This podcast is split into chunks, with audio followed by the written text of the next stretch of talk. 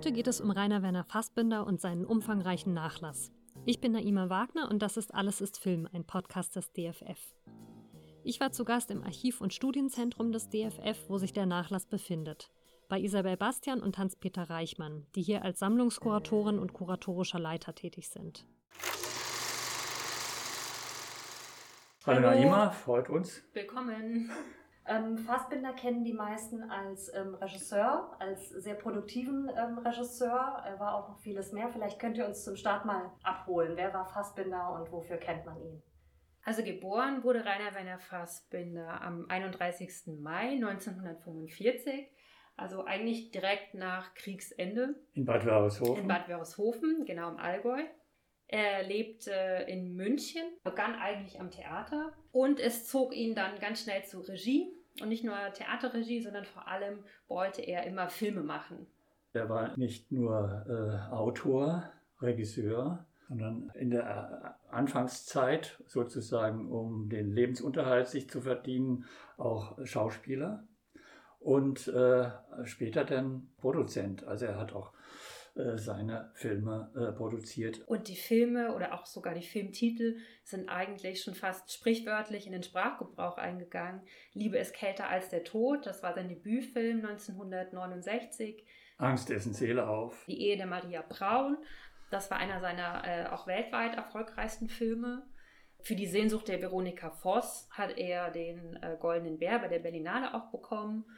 Äh, die Schauspielerinnen und Schauspieler, die mit ihm äh, weltweit berühmt wurden. Hanna Schikula natürlich, Barbara Sukowa, eine ganze eine Riege von äh, Schauspielerinnen und Schauspielern des bundesdeutschen Kinos, die auch danach aufbauend auf dieser Zusammenarbeit mit äh, Fassbinder teilweise Weltkarrieren machen konnten. Vor allem die Frauenfiguren waren ganz stark bei Rainer Werner Fassbinder. Du hast schon Hanna Schigula angesprochen, Irm Hermann, Margit Carstensen. Also er hat ja viele, viele, viele seine äh, MitarbeiterInnen auch ähm, sein ganzes Schaffen hinweg eigentlich immer wieder eingesetzt, nicht nur vor der Kamera, sondern auch hinter der Kamera, was wir auch zum Prinzip ein bisschen gemacht haben für unsere Ausstellung in Bonn in der Bundeskunsthalle. Äh, zwei Mitarbeiterinnen äh, exemplarisch genannt. Das ist einmal Barbara Baum, die sicherlich sehr prägend äh, das Bild, das optische Bild, Erscheinungsbild der Filme, zumindest die, die späten äh, Filme geprägt hat. Äh, und Michael Ballhaus natürlich als Kameramann, der äh, auch nicht unbekannt ist durch seine Karriere in Hollywood. Aber alles begann eigentlich bei Fassbinder und er wurde auch als der große Fassbinder-Kameramann auch weltweit geschätzt und wahrgenommen. Wir kommen mal zu Fassbinder zurück, der ja ähm, nicht einmal 40 Jahre alt geworden ist, aber uns ja ein sehr großes Werk hinterlassen hat und auch sehr viele Unterlagen zu diesem Werk, zu unserem Glück. Also kommen wir mal zu dem Nachlass, der sich ja hier bei uns befindet. Wie ist der zu uns gekommen? Äh, Fassbinder ist ja am 10. 10. Juni 1982 verstorben in seiner Wohnung in München. Erbin war seine Mutter Lieselotte Eder, Lilo genannt, die vielen äh, bekannt ist, äh, dadurch, dass sie auch in den Filmen von Fassbinder mitgespielt hat. Und wie das oftmals so ist bei berühmten, bei bekannten Persönlichkeiten, ist die Mutter oftmals diejenige, die die Materialien zusammenhält, aufhebt. Und äh, so verdanken wir es eigentlich der Mutter, dass äh, die äh, Materialien erhalten blieben. Lilo Eder hat 1986 die Rainer Werner Fassbinder Foundation gegründet, um das Werk zu erhalten bzw. einer größeren Öffentlichkeit weiterhin zugänglich zu machen. Und 92, 1992 hat sie äh, diese Foundation an Juliane Maria Lorenz äh, übergeben, der langjährigen äh, Mitarbeiterin von Fassbinder. Viele der Filme äh, Fassbinders sind äh, von Juliane Lorenz äh, geschnitten worden, montiert worden und sie war auch in den letzten Jahren äh, seines Lebens äh, Partnerin der gemeinsamen Wohnung. Und es gab 92 schon eine Ausstellung, die erste große Ausstellung über Rainer Werner Fassbinder im wiedervereinten Deutschland. Das war in Berlin am Alexanderplatz, zehn Jahre nach dem Tod von Fassbinder. Dort wurde erstmals eine große Retrospektive seiner Filme gezeigt. Es gab eine Ausstellung, zu der auch ein Kollege des Deutschen Filmmuseums als Kurator äh, hinzugezogen wurde.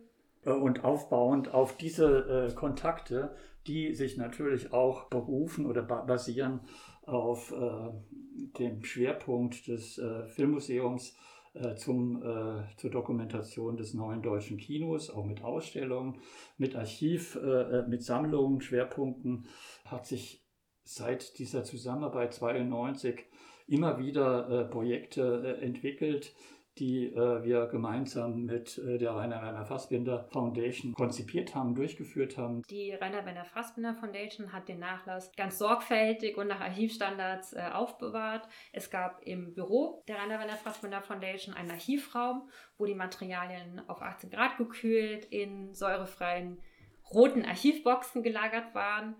Und wir haben das große Glück, dass wir einen vollständig archivierten Nachlass übernehmen durften den wir jetzt auch zugänglich machen können, hier im Archiv- und Studienzentrum und speziell im Fassbinder Center. Denn die Rainer Werner Fassbinder Foundation hat ähm, sich der Filmrestaurierung von ähm, Fassbinders Werk vor allem gewidmet. Sie hat ihre Tätigkeit nicht eingestellt, indem wir den Nachlass bekommen haben, sondern wir sind jetzt diejenigen, die eben auch das Schriftgut zugänglich machen können hier.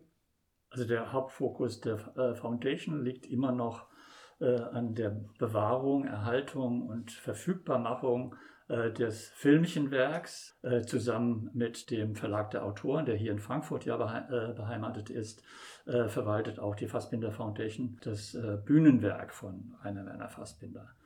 Zu verdanken, neben dem langjährigen Kontakt zur Foundation in Person auch zu Frau Lorenz, ist natürlich um so ein tolles, umfangreiches äh, Archiv äh, zu überstellen, aus Berlin nach Frankfurt. Drei Institutionen, einmal die Hessische Kulturstiftung, die Kulturstiftung der Länder und natürlich der Stadt Frankfurt. Die äh, drei haben den Ankauf, die Übernahme finanziert und uns ermöglicht, dass wir 2019, im Mai 2019, hier in diese neuen Räumlichkeiten einziehen durften mit den entsprechenden Materialien. Wir sind hier im Archiv- und Studienzentrum. Ein bisschen was habt ihr darüber auch schon gesagt. Und eben diese tollen äh, säurefreien roten äh, Boxen sind jetzt auch hierher umgezogen und stehen hier auch für Forschende bereit. Was bedeutet das denn? Also wie werden denn die Materialien hier aktiv genutzt?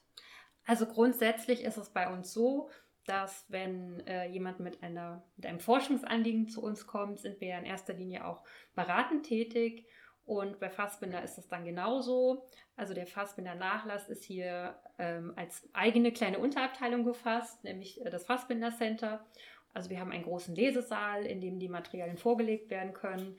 Das heißt, Termine werden vergeben, das Material kann gesichtet werden.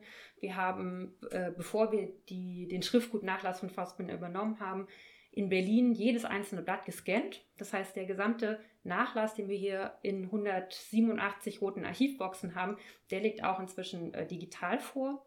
Das heißt, zur Einsichtnahme kann zum Beispiel auch an einem Computer die ähm, einzelnen Werknummern können aufgerufen werden und man kann sich eben auch durchs digitale Archiv blättern und klicken.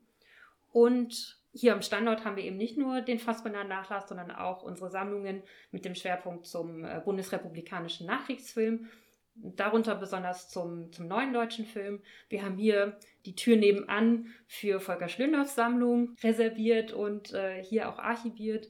Und wir haben zum Beispiel auch von Peter Fleischmann, von Reinhard Hauf, Eberhard Junkersdorf, also von der Bioskop-Film, die ja auch sehr, sehr wichtig war für den neuen deutschen Film, haben wir hier auch an, an Materialien. Also nicht nur, nicht nur zu äh, äh, individuellen äh, Künstlern, also die Künstler, äh, das Schaffen zu dokumentieren, sind hier Vor- und, und Nachlässe und Sammlungen äh, archiviert, sondern auch zu, äh, zu Körperschaften, zu Firmen. Und da gibt es vielleicht das herausragendste Archiv, das wir hier auch verwalten, das Archiv von Arthur Brauner, dem Filmproduzenten aus Berlin, der CCC. Und der große Vorteil, um zurückzukommen zu, zu Fassbinder, ist, dass äh, die Dokumente, dass die gescannt sind äh, und nicht äh, sozusagen im Original äh, vorgelegt werden, sondern äh, digital, weil äh, wenn man solche, die Dokumente von Fassbinder, der ja diese Dokumente als Arbeitsunterlagen benutzt hat. Im alltäglichen Umgang findet man in diesen, auf diesen Dokumenten äh, entsprechend äh, Kaffeeflecke, beziehungsweise auch der Zustand ist manchmal recht äh, mitgenommen. Und die, äh, diese Dokumente, da das ja äh, Originale sind, schützen wir durch äh, diese Digitalisate und können die den interessierten Nutzerinnen äh, vorlegen. Vor allem können wir hier auch eine thematisch zusammenhängende Recherche ermöglichen in Bezug auf ähm, ja, Fassbinder. Wir haben ja auch das Arbeitsarchiv von seiner Kostümbildnerin Barbara Baum, äh, zu der wir auch vor zwei Jahren eine große Ausstellung äh, gemacht haben hier im Filmmuseum. Dann haben wir einen großen Bestand an Fotografien von Peter Gaue. Der war Standfotograf bei den frühen Fassbinder-Filmen bis äh, Fontana Effi Briest. Das heißt, wir können jemandem, der sich für den neuen deutschen Film interessiert, aber speziell auch zu Fassbinder arbeitet, auch wirklich einen umfangreichen Einblick in verschiedene Bestände bei uns bieten. Und daraus konnten wir auch schöpfen für die, für die Ausstellung. Und aus was besteht jetzt dieser Nachlass? Dieser Nachlass besteht aus den Schriften von Fassbinder, also den Arbeitsunterlagen, den äh, Arbeitsdrehbüchern, das, was er äh, vor Ort äh, hatte, auch aber die ganzen Vorarbeiten, die ganzen Kalkulationen. Was immer äh, ins Auge sticht, sind die roten Archivboxen, in denen dieses Schriftgut, wie man so schön sagt, äh, ähm, gelagert wird. Aber, und das ist das große Verdienst äh, und der, der, der, große Schatz, den wir auch hier verwalten, ist die Arbeit seit äh, dem Tod von, von Fassbinder, beziehungsweise seit Gründung 1986 der Rainer Fassbinder Foundation, dass hier auch die Rezeptionsgeschichte äh, von Fassbinders Werk dokumentiert wurde. Nicht nur das Schriftgut, sondern auch das fotografische Werk, beziehungsweise Szenenfotos, Arbeitsfotos und auch äh, die ganzen Dokumente beziehungsweise Unterlagen, Sekundärmaterialien zu den Mitarbeiterinnen und Mitarbeitern von Fassbindern. Und was natürlich sehr, sehr wichtig ist, ist äh, Hochschulschriften, äh, Dissertationen, äh, Magisterarbeiten, Diplomarbeiten. Man kann hier nicht nur ähm, hierher kommen mit einer Forschungsfrage. Das ist natürlich dann eigentlich die Voraussetzung, wenn man an das Originalmaterial äh, heran möchte. Allgemein Interessierte dürfen natürlich auch zu uns kommen in, im Rahmen von Führungen. Genau, weil wenn man hierher kommt, sieht das Ganze auch in den anderen Archivräumen erstmal so ein bisschen ähm, unscheinbar aus, was man sieht. Auch jetzt hier, wenn wir vor dem Regal stehen, in dem der Fassbinder-Nachlass gelagert ist, man sieht einfach eben nur Archivboxen. Und der Inhalt und die Bedeutung eben dieses, dieses Schatzes, der da drin schlummert, den erfährt man eigentlich erst, wenn man eine Box rauszieht und mal wirklich darin äh, sich vertieft Dokumente rausnimmt, daran blättert und liest. Und das machen wir jetzt einfach mal. Genau, wir gehen einfach mal rein oder in einen der beiden äh, Fassbinder Räume und schauen mal so ein bisschen hier und da rein, oder? Wir stöbern einfach mal ein bisschen, was wir jetzt so finden. Jetzt, jetzt sind wir in Raum 1. Äh, der, äh, dieser Raum besteht aus den schon beschriebenen roten Archivboxen, die extra angefertigt wurden für die jeweiligen äh, Konvolute bzw. die jeweiligen Projekte, die in den, äh, von, von denen die Dokumente in den jeweiligen Boxen sind. Und wenn man jetzt hier in dem Raum steht, dann ist es hier kalt. Ähm, äh, und das ist nicht kalt, weil wir kein Geld haben äh, für die Heizung, sondern äh, um eine entsprechende Klimatisierung zu halten. Es sind 18 Grad. Es wird auch die Luftfeuchtigkeit kontrolliert, dass diese historischen Dokumente auch entsprechend äh, erhalten bleiben. Und was noch in diesem Raum ist, ist das Fotoarchiv und äh, das äh, Plakatarchiv, was als Dauerleihgabe zu, den, zu dem Erwerb dieser Dokumente, dieses Schriftguts zu uns gekommen ist. Und wir haben einige 3D-Objekte auch hier, also nicht nur Flachware, sogenannte, die hier in Archivboxen gelagert ist, das heißt, äh, dieser Raum wäre eigentlich noch voller, wenn wir nicht so aus dem Vollen geschöpft hätten, wie wir es jetzt getan haben für die Ausstellung in Bonn. Zwei dieser Objekte sind der Kassettenrekorder, in den Fassbinder das Drehbuch seiner Fernsehserie Berlin Alexanderplatz diktiert hat, und die Schreibmaschine seiner Mutter Lilo Eder. Wenn ihr mehr darüber wissen wollt, dann hört doch mal in die Folge 18 unseres anderen Podcasts rein, Filmgeschichte in Objekten. Da haben wir ausführlich über diese beiden besonderen Objekte des Nachlasses gesprochen und darüber, was sie über die Arbeitsweise Fassbinders erzählen. Und die Archivboxen, vor denen wir jetzt hier stehen, die sind nicht nach Filmtiteln oder Werktiteln äh, beschriftet, sondern erstmal ein bisschen kryptisch vielleicht mit Zahlen beschriftet. Was es damit auf sich hat, ist, äh, dass für die Ausstellung 1992 ein Werkverzeichnis erstellt worden ist. Das Werkverzeichnis beinhaltet eben Filme, Theater, Texte von Fassbinder, Theaterstücke. Sämtliche Werke von Fassbinder sind mit einer laufenden Nummer versehen worden. Das heißt, wir haben insgesamt 125 Werke von Fassbinder im Werkverzeichnis aufgelistet und entsprechend sind auch hier die roten Boxen beschriftet. Wir stehen hier zum Beispiel vor einer Box mit der Nummer 112 und im Werkverzeichnis lässt sich ganz gut jetzt äh, dechiffrieren, welches Werk von Fassbinder das ist. Das ist Lili Marleen. Genau, von 1980. Und wenn man öffnet, wie es Hans-Peter jetzt gerade tut, dann sieht man einen Auszug aus der Datenbank mit dem Inhalt der jeweiligen Box.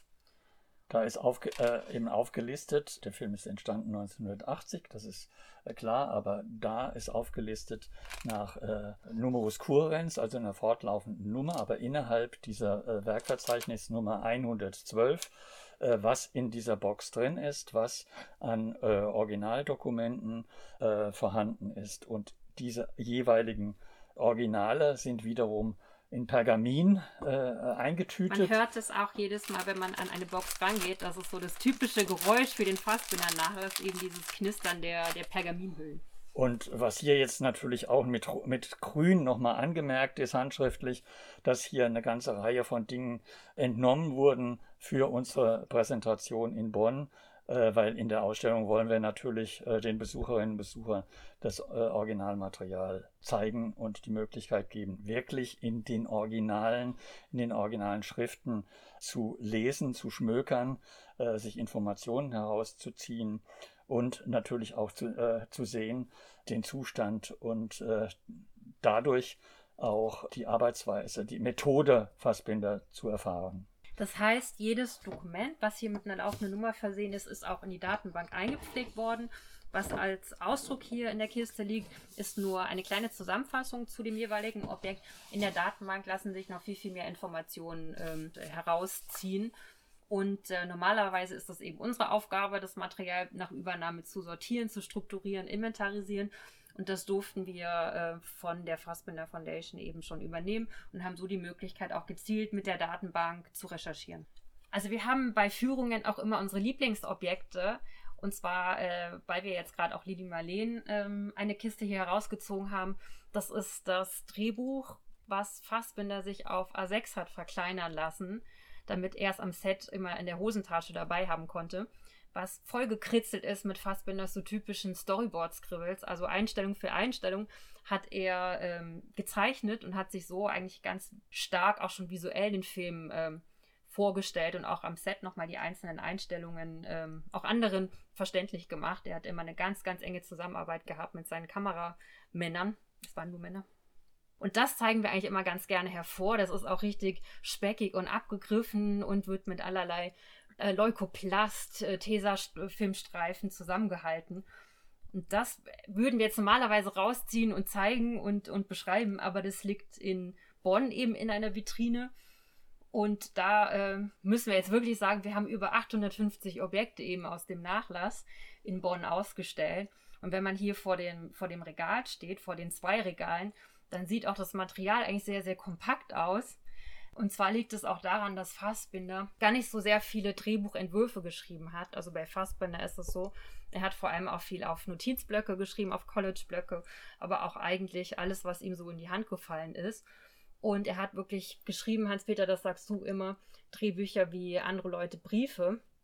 Das heißt, wenn er angefangen hat zu schreiben, hat man doch eigentlich kaum Korrekturen im, im, im Dokument sondern er setzte erst den Stift ab, quasi, wenn das Drehbuch fertig war.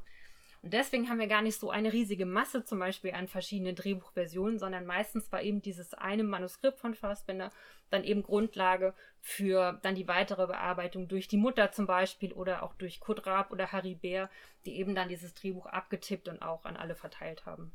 Er wurde ja nur 37 Jahre alt und ist ja plötzlich gestorben, beziehungsweise hat äh, ein sehr, ähm, intensives Leben geführt. Und in diesen 37 Jahren, Isabella hat es gerade schon gesagt, äh, im Werkverzeichnis sind 125 Werke aufgeführt. Die Produktivität war eine äh, enorme. Und äh, er hat alles beschrieben, was beschreibbar war. Es war ein Nachkriegskind. Er hat Schulhefte beschrieben, ob das jetzt Schreib- oder Rechenhefte waren, Blöcke das Faszinierende äh, an, an diesem äh, Schriftgutnachlass ist, dass man äh, Drehbuchentwürfe oder Drehbücher findet. Äh, auf der einen Seite dieses Blogs beschrieben äh, aus, aus äh, ja, Anfang der 70er Jahre und dann kommt auf der Rückseite eventuell das wiederverwendet, weil es noch Platz hat zu einem Text, der Ende der 70er Jahre ist. Also es ist, es ist alles verwendet worden, um Notizen, Gedanken eruptiv sozusagen äh, niederzuschreiben.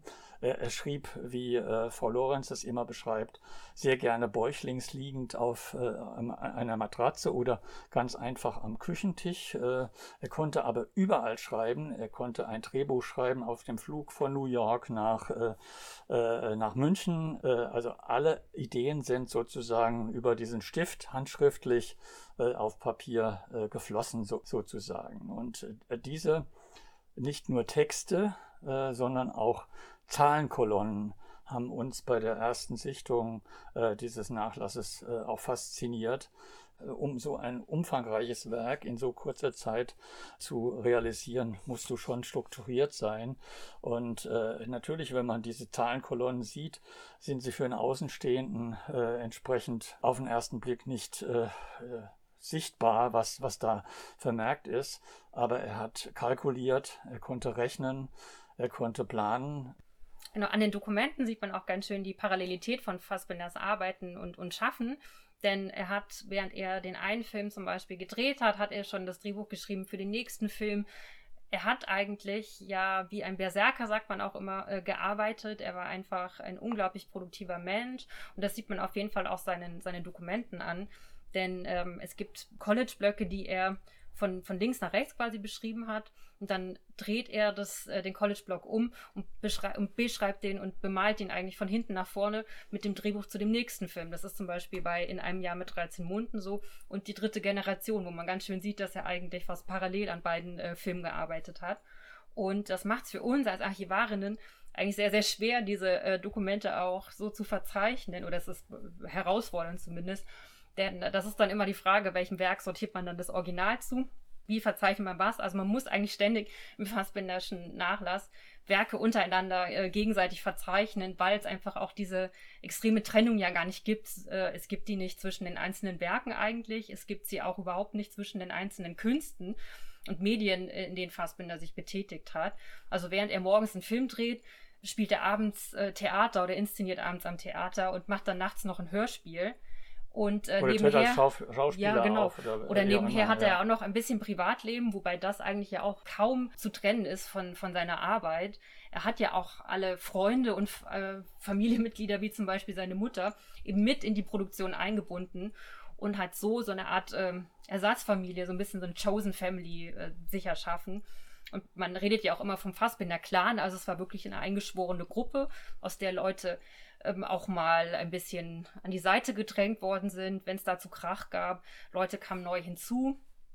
Also eigentlich, wie es in so einer Familie auch zugeht. Also äh, nicht immer, nicht immer sehr harmonisch, aber viele, die äh, zu den sogenannten Verstoßenen zählen, kamen auch später wieder zu Fassbinder zurück. Also da gab es auch durchaus versöhnliche äh, Gesten auf beiden Seiten. Und nur auf wenigen äh, Dokumenten finden sich persönliche äh, Dinge, natürlich finden sich äh, Notizen äh, über ungeordnete Gedanken. Äh, es gibt ab und zu mal äh, Widmungen zu äh, jeweiligen Lebenspartnerinnen und Lebenspartnern. Kleine Anekdote dazu, was ich sehr häufig finde, auf den Dokumenten auf die Rückseite oder einfach notiert sind Ergebnisse von Fußballspielen. Oder mittendrin im Drehbuch. Ja. Beziehungsweise Aufstellungen von Fußballmannschaften. Und wenn man sich mit Zeitzeugen unterhält, dann ist auch ist ganz wichtig für ihn gewesen, Fußball-Bundesliga-Ergebnisse zu haben, dass sogar die Dreharbeiten entsprechend der Sendezeiten der Sportschau äh, unterbrochen wurden.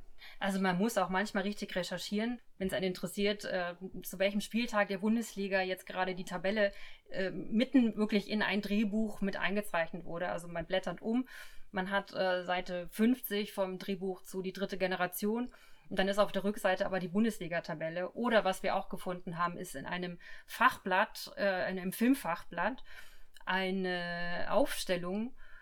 Äh, also man, man kann verschiedene Namen von Fußballern lesen und wir haben dann herausgefunden, dass es eine Wunschaufstellung ist von Fassbinder. Die Fuß deutsche Fußballnationalmannschaft der Herren, Mannschaft A gegen Mannschaft B.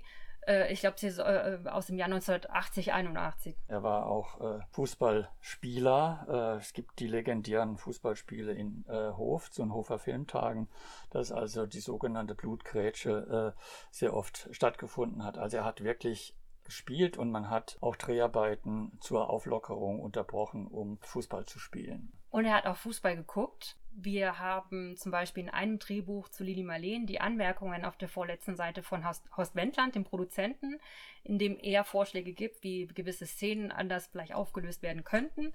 Und äh, in einem Nebensatz hat er geschrieben, übrigens hier ist meine äh, Dauerkarte für den FC Bayern München bitte geh sorgfältig damit um, ich hätte sie gern wieder, sowas in der Art. Und das findet sich auch wirklich immer sehr, sehr oft in den, in den Dokumenten.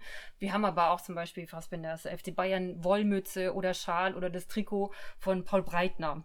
Also das sind so die wenigen privaten äh, Leidenschaften und äh, Genüsse, die sich bei Fassbinder eigentlich auch hier im Nachlass wiederfinden. Stichwort Genüsse, muss ich mich eigentlich sofort wieder korrigieren, weil Spuren von seinen Genüssen finden sich auch auf den Dokumenten. Wir haben nämlich richtige Brandlöcher von seinen Zigaretten in den Dokumenten zum Teil. Wir haben Abdrücke von seinen Kaffeetassen. Wir haben allerlei andere Flüssigkeiten auf den Dokumenten gefunden. Also so ähm, steril jetzt in Anführungszeichen, die hier weggepackt sind. So wurden die aber natürlich gar nicht behandelt, sondern ähm, wir hatten es schon mit dem äh, Lili Marleen Drehbuch, was er am Set immer dabei hatte, was richtig abgegriffen, abgewetzt, auseinandergeflattert ist.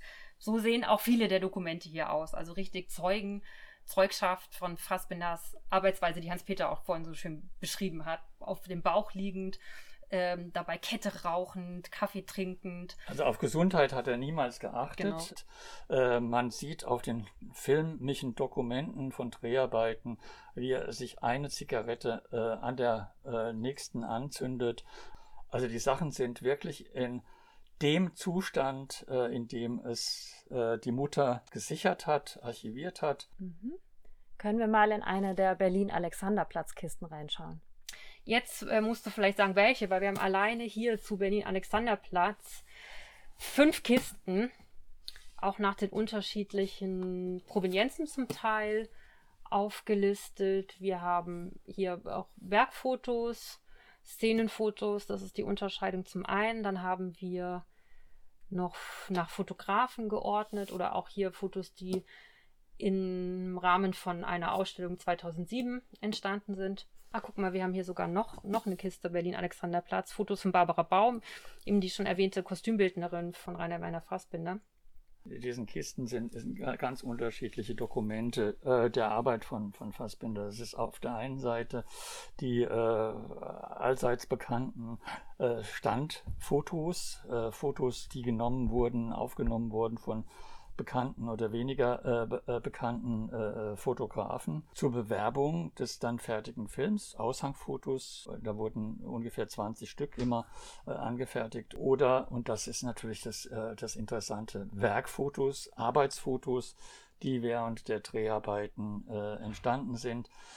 die sind natürlich für uns hochinteressant, dass man nicht nur die Agierenden vor der Kamera sieht, sondern auch der die, den, die Mitarbeiter, äh, Kameraleute, Tonleute, Kostümleute. Aber bestehend äh, ist dieses Archiv nicht äh, aufbauend auf äh, der, der Sammlung von äh, Rainer Werner Fassbinder oder seiner Mutter, sondern diese äh, Fotos sind hauptsächlich auch nachträglich zusammengestellt worden nach dem Tod von Fassbinder für die Foundation, um diese Fotos dann zu nutzen für Dokumentation, Publikationen, Ausstellungen, die wiederum aufgekauft wurden, beziehungsweise aus Sammlungen oder Beständen, Nachlässen von Fotografinnen und Fotografen dann in diese Sammlung eingeflossen sind. Die vielleicht umfangreichste Sammlung und für viele auch von den Fotos her bekannteste Sammlung ist die von Peter Gaue. Das sind ungefähr 4500 Fotos, die er bis zu den Dreharbeiten von äh, Effi Priest äh, am Set, auf dem Set äh, äh von Fassbinder bzw. Äh, von den Dreharbeiten dokumentiert hat. Auf der Fotokiste zu Lola von 1981 steht gut sortiert. Was hat das denn damit auf sich? Ja, das bedeutet, dass in manchen Kisten Zugänge abgelegt sind und noch nicht inventarisiert sind. Das ist eine Arbeit, die wir dann auch fortführen.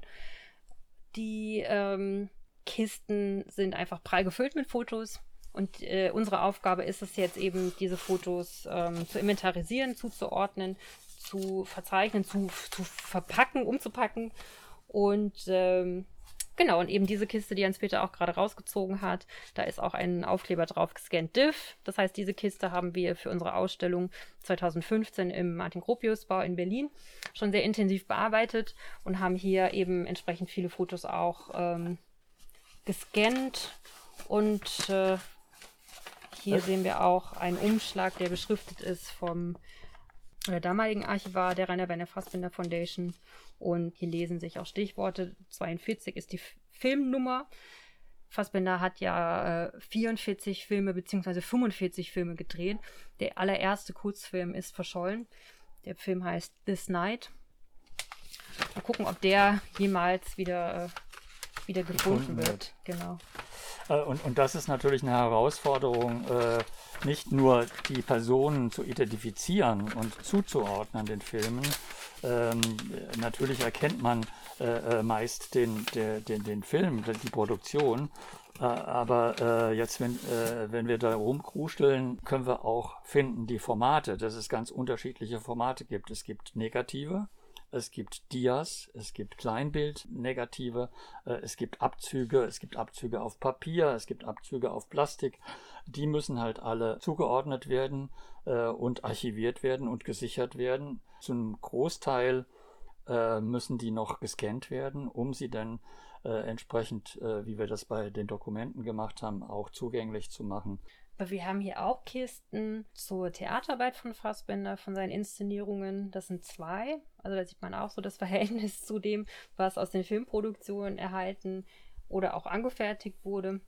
Wir haben hier aber auch zwei Kisten Fassbinder auf Festivals und Fassbinder beim Bundesfilmpreis. Das sind öffentliche Auftritte, die eben auch fotografisch festgehalten worden sind und die sich hier eben auch in dem Fotoarchiv der Fassbinder Foundation befinden. Wir haben hier auf der Einkiste zum Beispiel Fassbinder und Rosel Zech bei äh, der Berlinale. Und zwar ist das das Foto, wo Fassbinder seinen goldenen Bären, den er dann endlich erhalten hat. Äh, es wurde ja auch schon spekuliert, dass er für die Ehe der Maria Braun einen goldenen Bären bekommen sollte.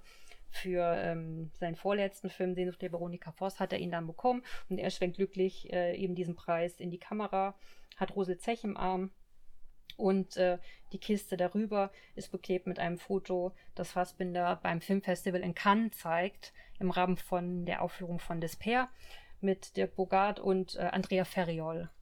Und Fassbinder hat ja nicht nur national gearbeitet, sondern im Laufe seines Schaffens wurde er eigentlich immer äh, internationaler, also hat viel mit europäischen Stars gearbeitet und ähm, ja, bis zu Jeanne Moreau, der großen Ikone der Nouvelle Vague und Franco Nero, den er auch sehr bewundert hat als, als Django.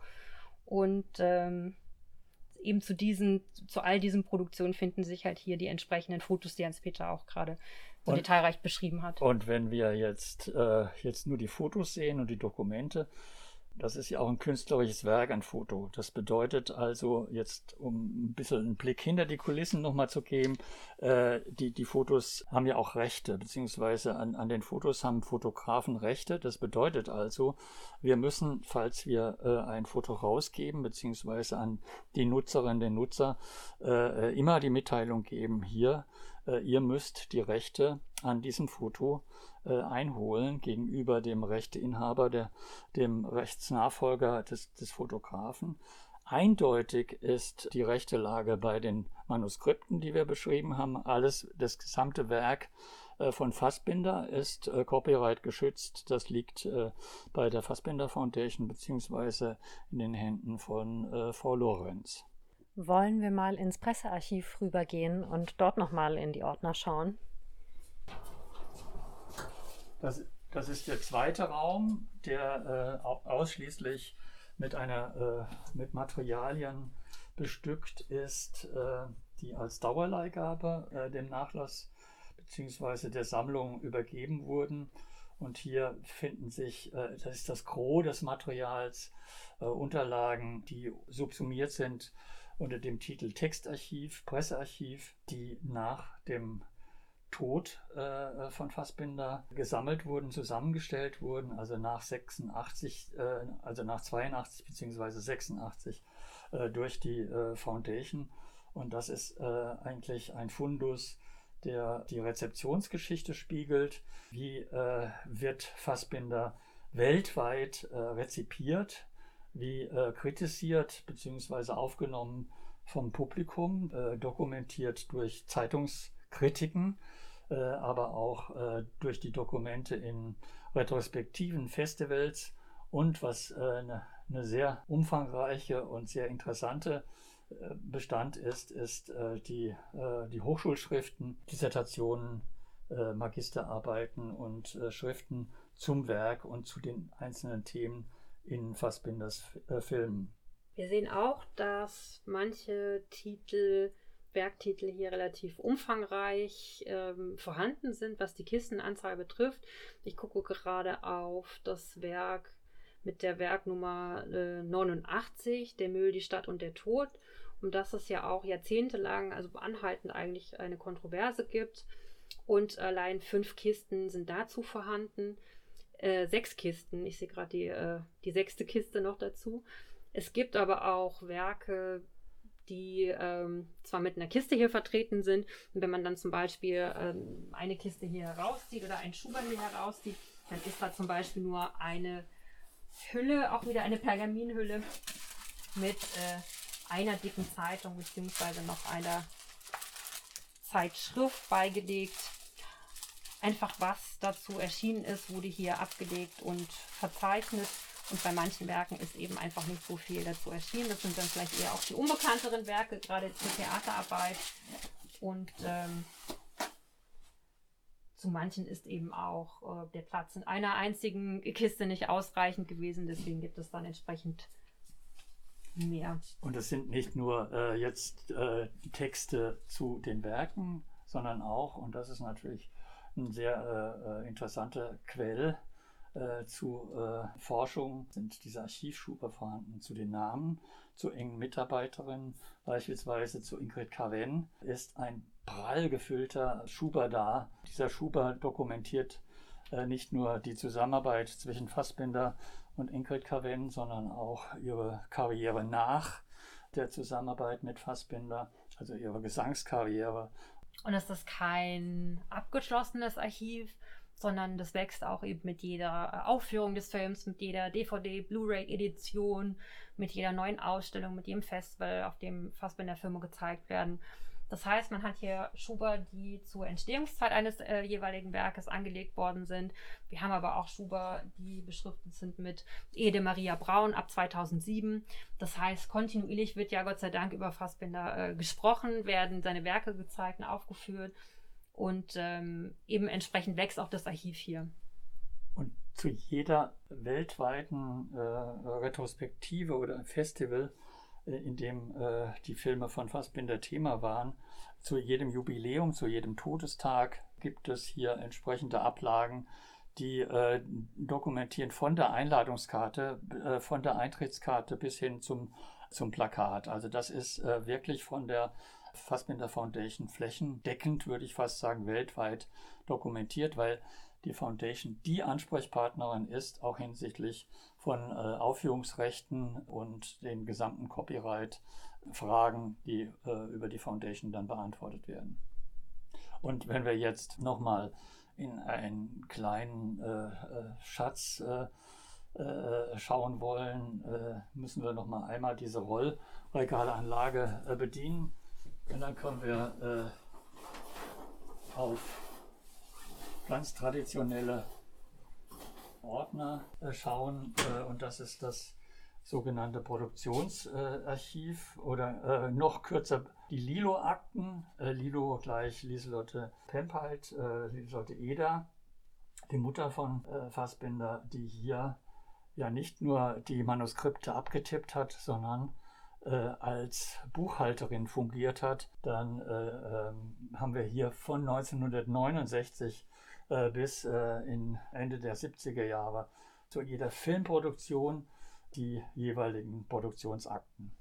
Dokumentiert mit Rechnungen, äh, aber auch äh, Dinge de, des Alltags, Abrechnungen zu den Mitarbeiterinnen und Mitarbeitern bis hin zur Versicherung gegenüber Gewerkschaft bzw. Krankenversicherungsabrechnungen etc. etc. Abrechnungen äh, zu Dreharbeiten, was man bezahlt hat äh, für das Hotel, die Reisekosten, aber auch Dinge wie äh, auch wieder mehr aus dem Anekdotischen heraus, äh, wenn ein äh, Auto mal kaputt gefahren worden ist, äh, die Reparaturkosten. Oder auch die Anmietung von Equipment oder auch Kostümausleihen aus verschiedenen Kostümhäusern wo dann auch dokumentiert sich findet auf den, auf den Belegen und in der Korrespondenz, wie viele Kostüme ersetzt werden mussten aufgrund des Verschleißs bei den Dreharbeiten. Die gesamte Filmproduktion eigentlich findet sich hier in recht prosaischen Quittungen, Rechnungen, Korrespondenzen abgelegt und dokumentiert äh, den Raum, den wir äh, zuerst besucht haben, das ist dieses künstlerische Arbeiten, das kreative Arbeiten, das Erstellen und Ideen äh, niederschreiben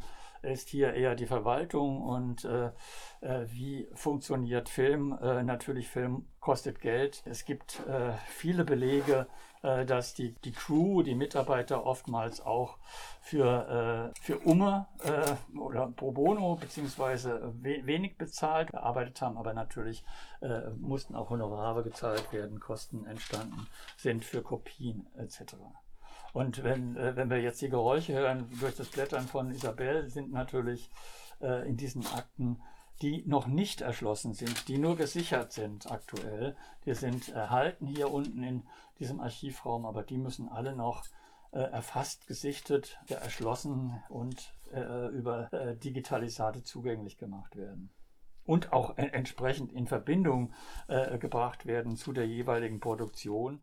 Aber es zeugt auch von einer ganz anderen ähm, Epoche des Filmemachens eigentlich. Also das handschriftlich aufgeschrieben, zusammengerechnet, Kalkulationen, Quittungsblöcke hier finden sich oder Schecks auch oder äh, Kassenbelege und ähm, ja auch Equipment, was man eigentlich so gar nicht mehr gar nicht mehr braucht, in Anführungszeichen bei Filmproduktion. Also hier kann man auch eigentlich richtig äh, filmhistorisch sich nochmal vergewissern, wie eigentlich eine Filmproduktion äh, in, den, in den 70er Jahren bis zu den 80er Jahren ähm, ja, vonstatten gegangen ist.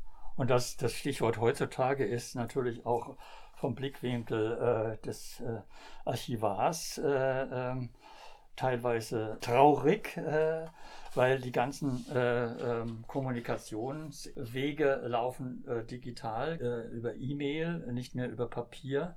und es werden nicht diese Dokumente, die wir jetzt hier sehen, überhaupt nicht mehr archiviert. Wir werden von ak aktuell aktiven äh, Regisseur sicherlich äh, nicht in diesem Umfang äh, Dokumente äh, mehr äh, in der Zukunft äh, zur Verfügung stellen können. Dass beispielsweise die letzten Fassungen von Drehbüchern nur archiviert werden oder die letzten Fassungen von E-Mail-Kontakten und gar nicht mehr die ganze Entwicklung, sondern immer nur das Endergebnis. Da geht einfach wirklich sehr, sehr viel verloren. Was äh, noch ergänzend ist zu dem Papier, was äh, vom Werk Fassbinders übergeblieben ist, ist auch eine Sammlung seiner privaten äh, Filme, die er damals vom Fernsehen aufgezeichnet hat. Die sehen wir jetzt hier nur, nur ganz wenige. Die sind äh, auch ausgestellt sehr, in, sehr äh, in, in, der, in Bonn. Aber was auch zusammengestellt wurde, sind die Dokumentationen. Fassbinder war ja sehr präsent, äh, auch im Fernsehen durch seine entsprechenden Auftritte. Es sind äh, alle verfügbaren Mitschnitte von Interviews, Dokumentationen der Dreharbeiten und so weiter auch äh, vorhanden und zugänglich digitalisiert. Das haben wir hauptsächlich jetzt natürlich in Vorbereitung der Bonner Ausstellung zusammengestellt. Also, wie man jetzt hier nicht sehen kann, leider, ist, dass Fassbinder eine sehr, sehr, sehr große Sammlung von VCR-Kassetten hat. Das war ein frühes Videosystem. Und er hat sich wirklich bei Fernsehausstrahlungen eben diese Filme aufgezeichnet. Da findet sich auch querbeet ein Ritt durch die Filmgeschichte eigentlich. Und vor allem finden sich auch sehr, sehr viele Filme, die Fassbinder privat auch sehr geliebt und geschätzt hat. Zum Beispiel also viele Film Noirs, ähm, amerikanische Gangsterfilme, Howard Hawks hat er sehr verehrt, Alfred Hitchcock. Und ähm, das lässt sich, also der Filmgeschmack Fassbinder, das lässt sich auch hier sehr, sehr schön an dieser VCR-Sammlung ablesen. Ein Großteil, wie gesagt, ist jetzt äh, in Bonn zu sehen. Also wer sich da einen umfassenden Eindruck verschaffen möchte, der kann bis zum 6. März diese im Original in Bonn in der Bundeskunsthalle anschauen. Ja, jetzt haben wir ganz oft gehört, ähm, was alles gerade nicht hier ist, sondern in Bonn in der Ausstellung, die heißt Methode Rainer Werner Fassbinder, eine Retrospektive. Über die wollen wir beim nächsten Mal noch ausführlicher sprechen. Dann danke ich euch jetzt schon mal für diesen ausführlichen Einblick und ja, freue mich aufs nächste Mal. Danke für dein Interesse. Danke fürs Kommen, danke fürs Zuhören und dann bis zur nächsten Folge.